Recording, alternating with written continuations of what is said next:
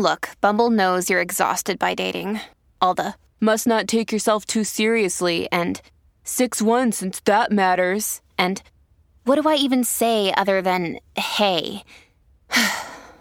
well, that's why they're introducing an all new Bumble with exciting features to make compatibility easier, starting the chat better, and dating safer. They've changed, so you don't have to. Download the new Bumble now. When you need mealtime inspiration, it's worth shopping Kroger, where you'll find over 30,000 mouthwatering choices that excite your inner foodie. And no matter what tasty choice you make, you'll enjoy our everyday low prices, plus extra ways to save, like digital coupons worth over $600 each week. You can also save up to $1 off per gallon at the pump with fuel points. More savings and more inspiring flavors make shopping Kroger worth it every time. Kroger, fresh for everyone. Fuel restrictions apply. Another day is here, and you're ready for it. What to wear? Check. Breakfast, lunch, and dinner? Check. Planning for what's next and how to save for it? That's where Bank of America can help. For your financial to-dos, Bank of America has experts ready to help get you closer to your goals. Get started at one of our local financial centers or 24-7 in our mobile banking app. Find a location near you at bankofamerica.com slash talk to us. What would you like the power to do? Mobile banking requires downloading the app and is only available for select devices. Message and data rates may apply. Bank of America and a member FDIC. Judy was boring. Hello. Then Judy discovered ChumbaCasino.com. It's my little escape. Now Judy's the life of the party. Oh, baby, Mama's bringing home the bacon. Whoa, take it easy, Judy. The Chumba life is for everybody. So go to ChumbaCasino.com and play over 100 casino-style games. Join today and play for free for your chance to redeem some serious prizes. ChumbaCasino.com. No purchase necessary. Void where prohibited by law. 18 plus terms and conditions apply. See website for details. Dear Prudence. Dear Prudence. Dear Prudence. Dear Prudence. Dear Prudence. Dear Prudence. Dear Prudy. Do you think that I should contact him again? Help. Help. Thanks. Thanks. Thank you.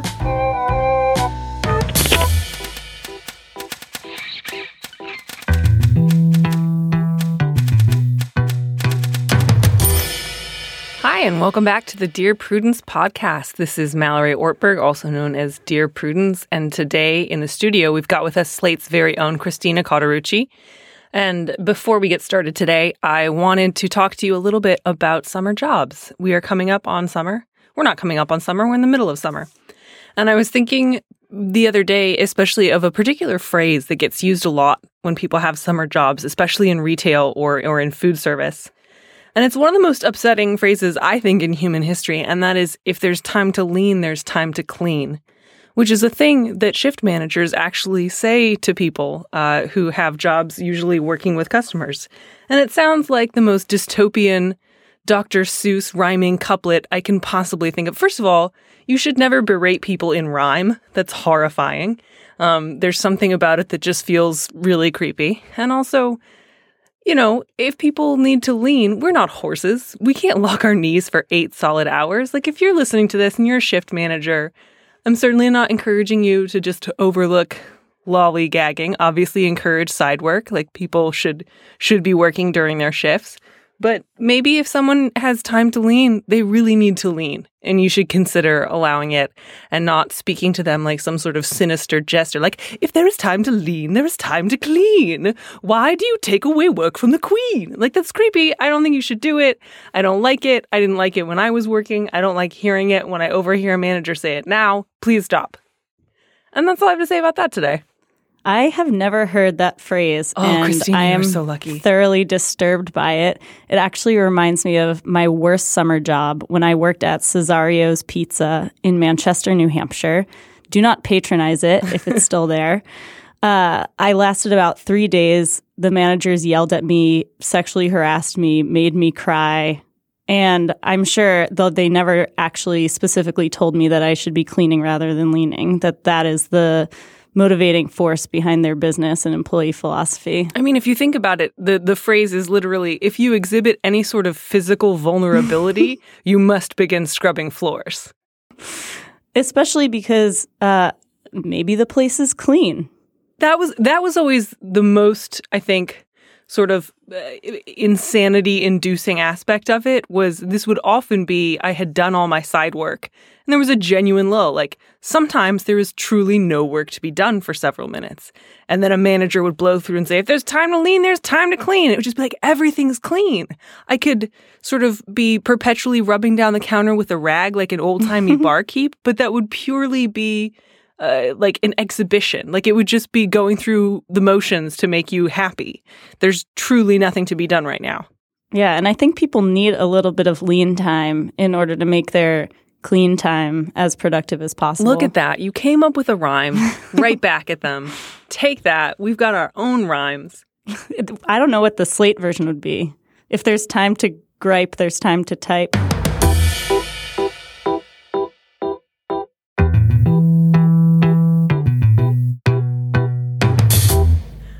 Why don't we um, go ahead and take some letters now? This one's called Toxic Friend. I have a friend who has both high functioning autism and anxiety. Often, we have found her using her disorders as an excuse to behave poorly. I really hate to say that because I want to be supportive of her mental health needs, but I feel that there's no other explanation. She'll flirt with my boyfriend, touching him, trying to hold his hand, and joking that they'd be a cute couple together, and then burst into tears when he tells her to knock it off, telling us that she can't help it and often creating a very public scene. She will also hit and jab us with her nails, hard enough to leave marks, take our things, and blame it on her disorders. Again, when we tell her to cut it out, she bursts into tears. We didn't start having these confrontations in public. We've taken her aside to talk privately, and we get the same result. Most of our group of friends is fed up with her behavior, but a few insist that she can't help it and will often bring her along uninvited to every event, even into my home. Many of us are not sure what to do because we do not want to cause a rift. Any advice would be appreciated. So we thought we would start you off with a really easy one. Uh, well, first of all, I don't think uh, any friend that's physically abusive deserves a place in anyone's life, especially if that friend offers repeated excuses for their abuse. Right.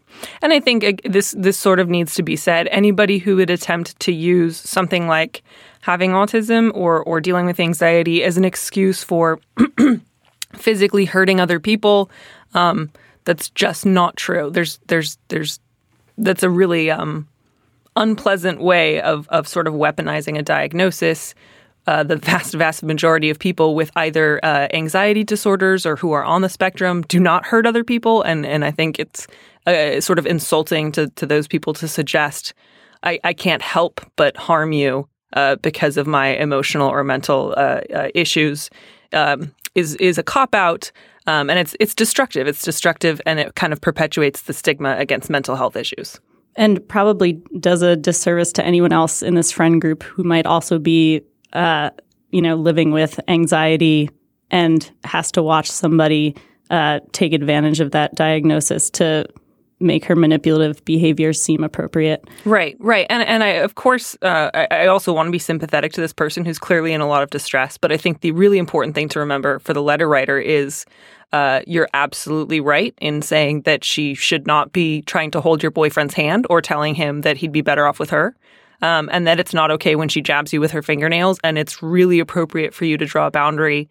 Uh, and if anybody, like like your friends, are sort of working against you by saying, "Well, we're bringing her over to your house anyways," um, it's really okay for you to say, "Then you need to leave." Yeah, I think it's appropriate to make that a condition for any friend hangout, whether at this person's own house or in a group, um, just to say, you know, I-, I want to hang out with you, but if this other person is going to be there, I can't. Yeah, and I think to make it really clear that this is about behavior and to not sort of you know the the the line that her other friends have sort of bought is because she experiences these mental and emotional issues, her behavior is completely out of her control so if you are asking her not to come around because of her behavior, it's actually about her autism, her anxiety. Um, and that's clearly not the case. And that's not something she needs to buy into. So to make it really clear, if someone tries to say, well, uh, you're stigmatizing her or, or, or this is you're prejudiced against her to make it really clear this is about behavior um, this is about i don't want her to hit me um, and i don't want her to try to hold my boyfriend's hand and tell him that they should go out like that's a you should stand firm in the truth that you are being sensible, reasonable, um, and and not at all prejudiced uh, by asking for that. Yeah, and the hard thing about making it about autism or anxiety is, I mean, I can totally understand where this letter writer is coming from because it's it's human nature, especially if this is a friend or part of a group of friends, to feel sympathetic and to want to give somebody the benefit of the doubt. And of course, you know, in in any friendship, uh, we overlook and explain away annoying and sometimes harmful behaviors. But it's clear that this one, this just crosses the line. Um, and so I can really understand where the person is coming from.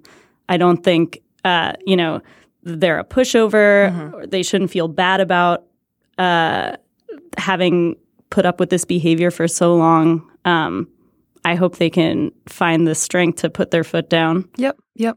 And I, I, I I understand their reluctance because I think it's far more common that people would not be accommodating to a friend with anxiety and mm-hmm. autism. Um, I think that that uh, they're understandably worried about being that sort of person who says, "Well, you behave in a way that I find slightly confusing or different, and so I don't want you around me." Um, and I think that that's good that they're very careful about not wanting to do that. But um, you know, like it's it's really like the fact that she uses tears to keep people from calling her out on her behavior is really, um, I think, manipulative. Uh, and I think it's a way to stop the conversation. Like, oh, if you're going to. Sorry, everyone. Um, if if if you're going to say I can't hit on your boyfriend in front of you, I'm going to start to cry, and now the conversation becomes around I'm sad. People have to make me feel better by overlooking the thing I just did and promising me that they won't challenge me on it in the future. Um, and that's um, not something that you have to give into. Right. Um, and I hope you know if if this person does end up getting help uh, or, or being able to, if this person, if this toxic friend ends up uh, finding a way to change their behaviors for good, um, I hope that you know their friends would hopefully give them the benefit of the doubt. But uh, there's only so many chances you can give somebody before it's clear that the problem is uh, with them and that it's making everyone's life a little bit worse because of it. Right. And you can always say, like, I genuinely wish this person well. I, I don't wish them harm, but it's also really clear to me that I don't want them around me. Um, and those are two things I think you can say that without saying this person is bad and should be consigned to, you know, being cast out and no one should ever help them. You can say, I hope this person is able to improve the way they treat their friends. Um, that said, I also don't want to spend time together because they've made it clear that they're going to um, behave super inappropriately with my partner and try to hurt hurt me. Yeah, and not that I necessarily think these friends are enablers or anything, but that might be a message that this toxic friend needs to hear mm-hmm. that uh, this kind of behavior is not appropriate and it's going to cost them a lot of relationships. Right. This is way lower down on the scale, but I don't love the use of the word toxic to describe people. I can understand why it's useful because it's kind of describing this person has a real habit of bringing pain into my life, but it, it sort of makes it sound like some people are radioactive or somehow like inherently uh, damaging to be around. And I think um, that can get really, uh, that makes me nervous when someone.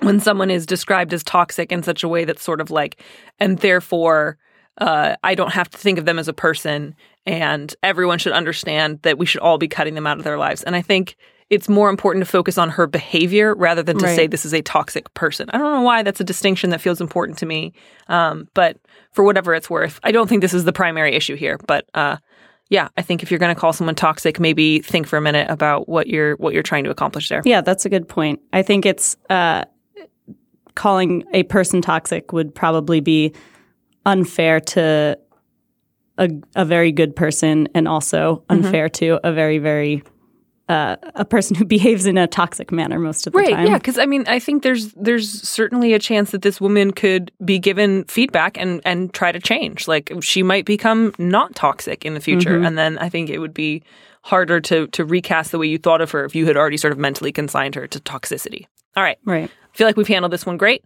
Uh, I'm going to go ahead and read the next letter. So this one is called Married but Living Apart. Dear Prudence, after my youngest child turned 18, my brother went overseas for a short term job. I've been staying at his vacant house for three months to house it and partly to get a break from all the mothering I've been doing since my early 20s. My house sitting services are about to end, and the problem is, I don't want to move back into my house. I love having my own place, and I want to find some place to rent on my own. I love my husband and adult children who all live at home. But it's nice, very nice, to be by myself. I never had that. My husband is the kind of person who needs mothering, and I actually feel closer to him now that we live separately. We see each other regularly, and I have zero interest in actually separating from our marriage or seeing other people. Am I crazy and selfish? Is it outrageous for a happily married couple to live apart? I love this question, uh, mostly because it, I don't think it's outrageous for a happily married couple to live apart. I think there should be more room for that in marriages. I think that people should always just uh, do what feels right, whether that's cohabitating or living apart some of the time or all of the time. Um, so, first of all, I just want to say that I don't think that that's being crazy or selfish. Um, I think if that's what works best, that's awesome. Mm-hmm. But I also think that there could be some solutions for this person that don't necessarily mean renting a completely separate apartment. First of all, it seems like part of the problem is that the adult children and presumably adult husband need mothering. Uh, right.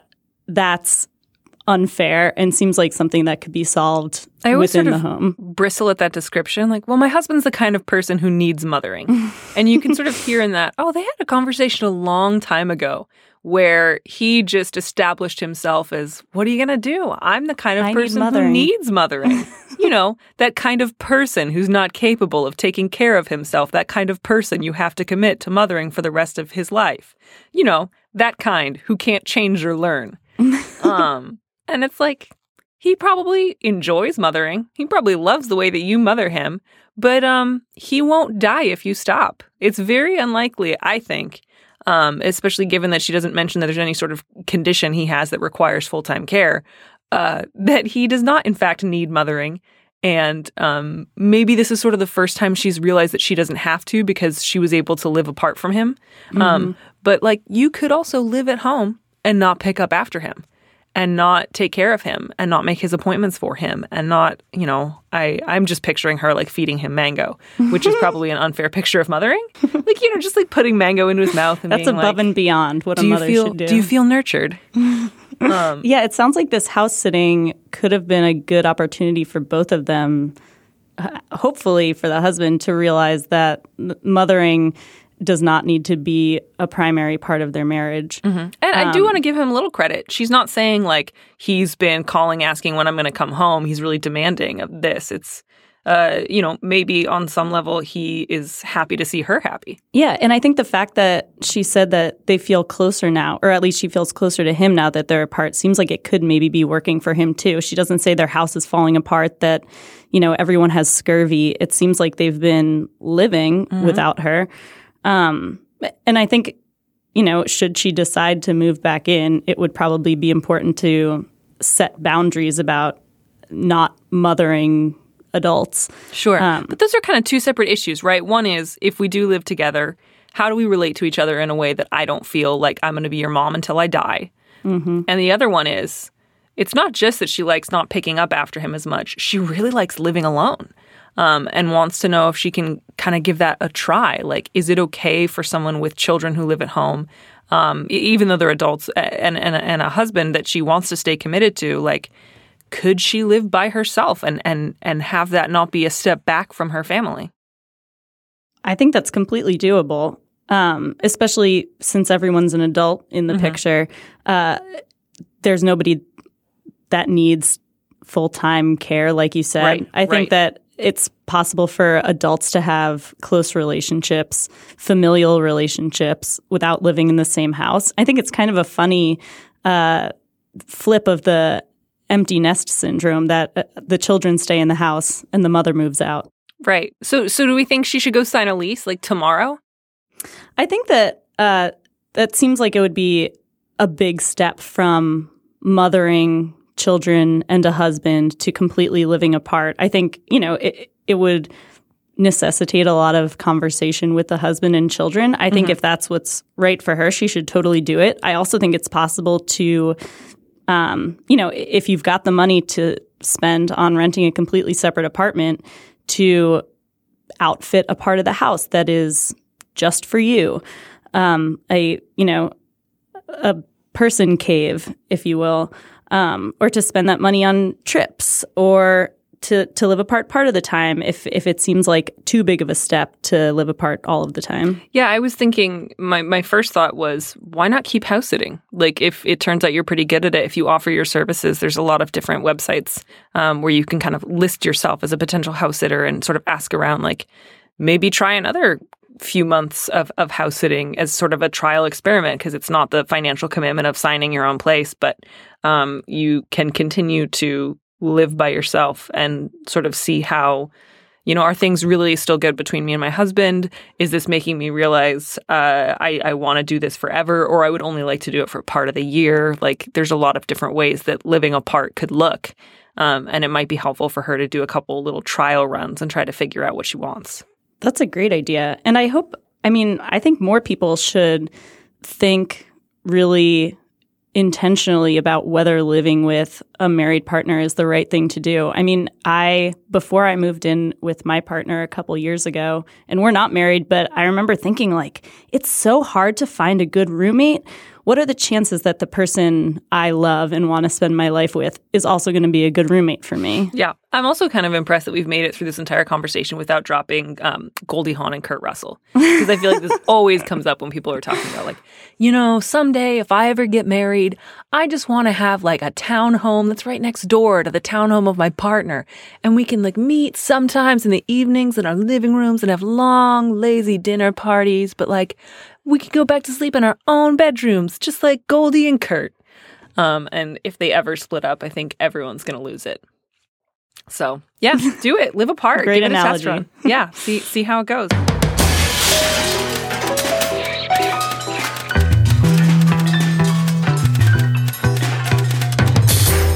I want to take a break for just a moment to remind you that the complete Dear Prudence podcast experience is exclusive to Slate Plus members. Hours and hours of me talking about Steely Dan.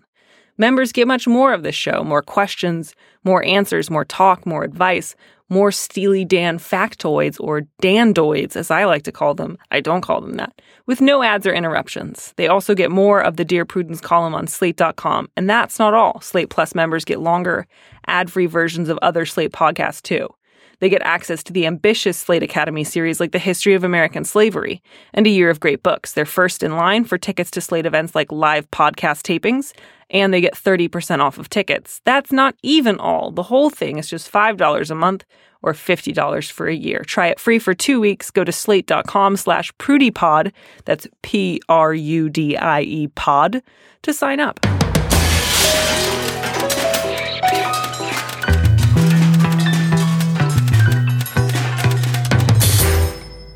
Hey guys, it is Ryan. I'm not sure if you know this about me, but I'm a bit of a fun fanatic when I can. I like to work, but I like fun too. It's a thing. And now the truth is out there. I can tell you about my favorite place to have fun Chumba Casino. They have hundreds of social casino style games to choose from, with new games released each week. You can play for free anytime, anywhere. And each day brings a new chance to collect daily bonuses. So join me in the fun. Sign up now at chumbacasino.com. No purchase necessary. VGW Group. Void were prohibited by law. See terms and conditions. 18 plus. Uh, this next letter is called What Could Have Been. Dear Prudence, seven years ago, I found myself pregnant by a man I'd only recently started dating. I had just turned 20 and was terrified by the thought of motherhood. The father, let's call him Ted, and I decided that it would be best to terminate the pregnancy. I was and still am at peace with my decision. Fast forward to now, Ted and I have been married for almost two years. We have a wonderful relationship and love one another deeply. Recently, Ted has expressed interest in having a baby. Although he knows that the idea of pregnancy and birth and being responsible for a human being scares me, he hopes that I will change my mind. Before we got married, we talked about the possibility of having kids, but neither of us found the idea very desirable. Ted has also brought up the, the pregnancy that we decided to terminate and says that he now feels bad because that may have been his only chance at fatherhood. This is deeply upsetting to me because I always believed him that we both felt like this was the best decision for us. I'm afraid that he will secretly resent me for not giving him children, although he denies it. Do you think we can move on from this? How can I help my husband more in the life that could have been? I, w- I wish we could go back to Kurt and Goldie. I know this is difficult. Mm-hmm. Yeah, I think there's. I I feel like I say this all the time. I think there's two issues here, um, and I do think there are two issues here. One is whether or not these two um, like how they can compromise where it sounds like one person wants a baby and the other person um, isn't 100% sure but is definitely leaning towards no. And the other one is is it okay for him to bring up an abortion that you had seven years ago um, in order to try to change your mind about having children now? And the first issue, like we can talk about that one, that's great. Um, the second one's pretty shitty. Mm-hmm. Like to say, hey, remember that abortion we both agreed was a really good idea seven years ago? Well, now I feel bad about it. And I think it was my only chance at fatherhood. and I'd like to make you feel so bad that you give me like a regret baby now. Yeah, to me, that sounds like um, manipulative behavior, especially because it's clear that they were both being honest with each other. It, it seems like even Ted recognizes that, uh, you know, that was a decision he made. He regrets that decision, but that, you know, they were honest with each other at the time. Um, and to make somebody feel bad about that or to hold that over their head as a reason to enter parenthood, uh, is a pretty shitty move. Right. Yeah. You both agreed at the time that an abortion was the right choice. Um, it's really, I, I would say, like, really unkind of him to bring it up now and to suggest that she has taken away something from him. This was a decision you both agreed upon. It was not right for you at the time. It's a totally separate issue from whether or not you guys should have a child now. Um, and I think he needs to knock it off. I think he needs to, if he's if, like having a lot of conflict about the idea of never being a parent, he can talk about that. That's fine. But to bring up uh, her previous abortion is is underhanded and and frankly ungentlemanly sir. like and also just illogical because that if they hadn't terminated the pregnancy, the idea of fatherhood would have looked completely different seven years ago than whatever he's imagining it to be now. Yeah, I mean, y- you can't unring that bell. Like, there's no reason to bring it up now. So, like, strike one against Ted. Um, not impressed. Uh, the other issue is, you know, do you think we can move on from this? How do I help my husband mourn the life that could have been? Okay, I mean, that says to me this person's not conflicted. She doesn't want a baby. This woman does not want to be a parent. Her Mhm. goal is to help her husband accept that. Like, she does not want to be talked into it. She's not sort of on the fence. She's in the no category. And I think it's telling maybe that she used the word mourn. Um, and, and plenty of people do memorialize and name um, potential children that they've lost through miscarriages. I'm sure some people do that for after abortions too. Um, I think if it truly is something that he's grieving about, that could be an option. No, that's bullshit. Because seven years ago, he wasn't sad. Seven years, like at the time, he was like, this is a really good idea. Like, this is, he's a different, he's in a different place now. This has nothing to do with the abortion. It, like, you don't get like delayed onset abortion grief seven years later. Um, I don't know. I mean, I have a hard time understanding abortion grief to begin with, so I don't want to, you know, make any judgments against somebody who does experience that. I guess also it's different coming from the person who's was not carrying the pregnancy to begin with. Yeah, I, I mean, he was fine at the time. He wants something different now. And I think he sees her previous abortion as a useful bargaining chip. And I'm just not going to let him do it. Like, Wow. I, I'm coming down hard against it. No. Do you think uh do you think they should that they can compromise? Mm, no. Uh, I think he can either accept the fact that she doesn't want to have children, he's not going to be a parent, um, or he can decide that being a father is important enough to him that he's going to have to leave the relationship. Um, but I'm not seeing anything in her letter that suggests um, she's interested in being talked around. Um, or that the two of them would be good parents together, frankly. Like, if this is the way that he wants to open the conversation, like, hey, remember when you ruined my only chance at becoming a parent? Um, and how I said I supported the abortion at the time, but I've changed my mind now? Like, that's not. That's not the beginning of like a great parenting story. Um, right, and, not the beginning of a great parent either. If if either Right. parent enters it because of guilt or regret. Right, right. I, I would have a lot more respect for his position if he just said, look, like cards on the table. I've realized I really want to become a father. This is deeply important to me. Um, and I want to be really honest about what I want, which is just to have a child. And if, if he could just be honest about that um, and not try to use her past against her, not try to rewrite the things that they did together that they both agreed upon at the time, um, I, I I would think there was maybe a slightly better chance of compromise. But as it is, um, I don't know. I don't I don't have a lot of hope for this relationship. Um, And I hope very much that she doesn't allow him to kind of manipulate her into like quote unquote giving him a baby because she took one away from him in the past. You know? Mhm. Um, yeah, it's not her responsibility to give No. him children. That is a really kind of disturbing way to put it. Right. If he wants to be a father someday, he's responsible for making that happen. That's not something that she is the gatekeeper of. Like, if you want to be a parent after marrying somebody where you both agreed we don't want children, like, the onus is upon you to make yourself clear and to make a decision. hmm And if he really, you know, wanted to commit to the relationship, and if they did, if he stopped uh, holding the abortion over her head, uh, there's plenty of ways to be involved with children and have impacts on children's lives that don't involve parenthood. So Nope, it's parenting or nothing. That's it. You can't help children otherwise. I don't know if you knew that, but there's no other way to help them.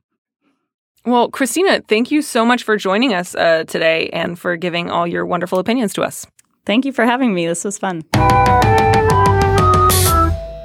Speaking, by the way, of breakups and how to conduct yourself in such a way, not always that you're being your best self, because none of us can be our best self through the entirety of a breakup, but um, in such a way that people will not send emails that you have sent them to advice columnists. Uh, I recently got an example of one way to really hamstring yourself from a reader who had recently uh, ended things with a girlfriend, and the girlfriend had sent an email saying, you know, never talk to me again. Like, you and I have nothing left to say to each other.